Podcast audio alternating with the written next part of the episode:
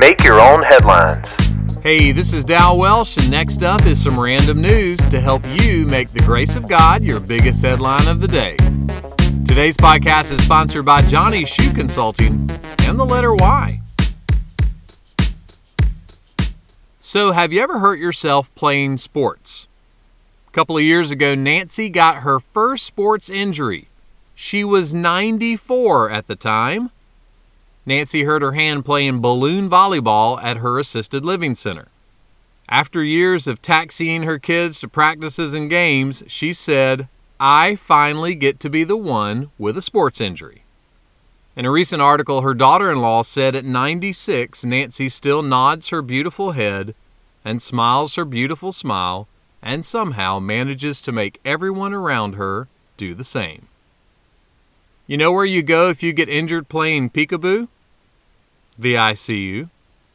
Peekaboo, I see you.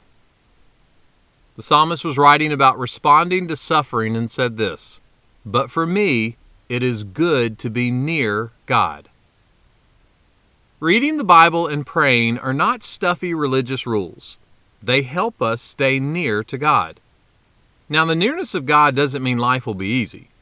The nearness of God just means that a Christian can still find their smile, no matter what. Someone put it like this We are the smile of God to one another, that we might know and the world might see that even in our suffering and pain, it is good to be near God. So, play a game of balloon volleyball and stay near to God and keep finding your smile in Him. And no matter how old you are, 6 or 96, be like Nancy and help the people around you find a smile too. Make that one of your headlines today. Peekaboo, I see you. Make Your Own Headlines is a little smidge of encouragement from Holland Avenue Baptist Church. Tune in Monday to Friday wherever you listen to podcasts.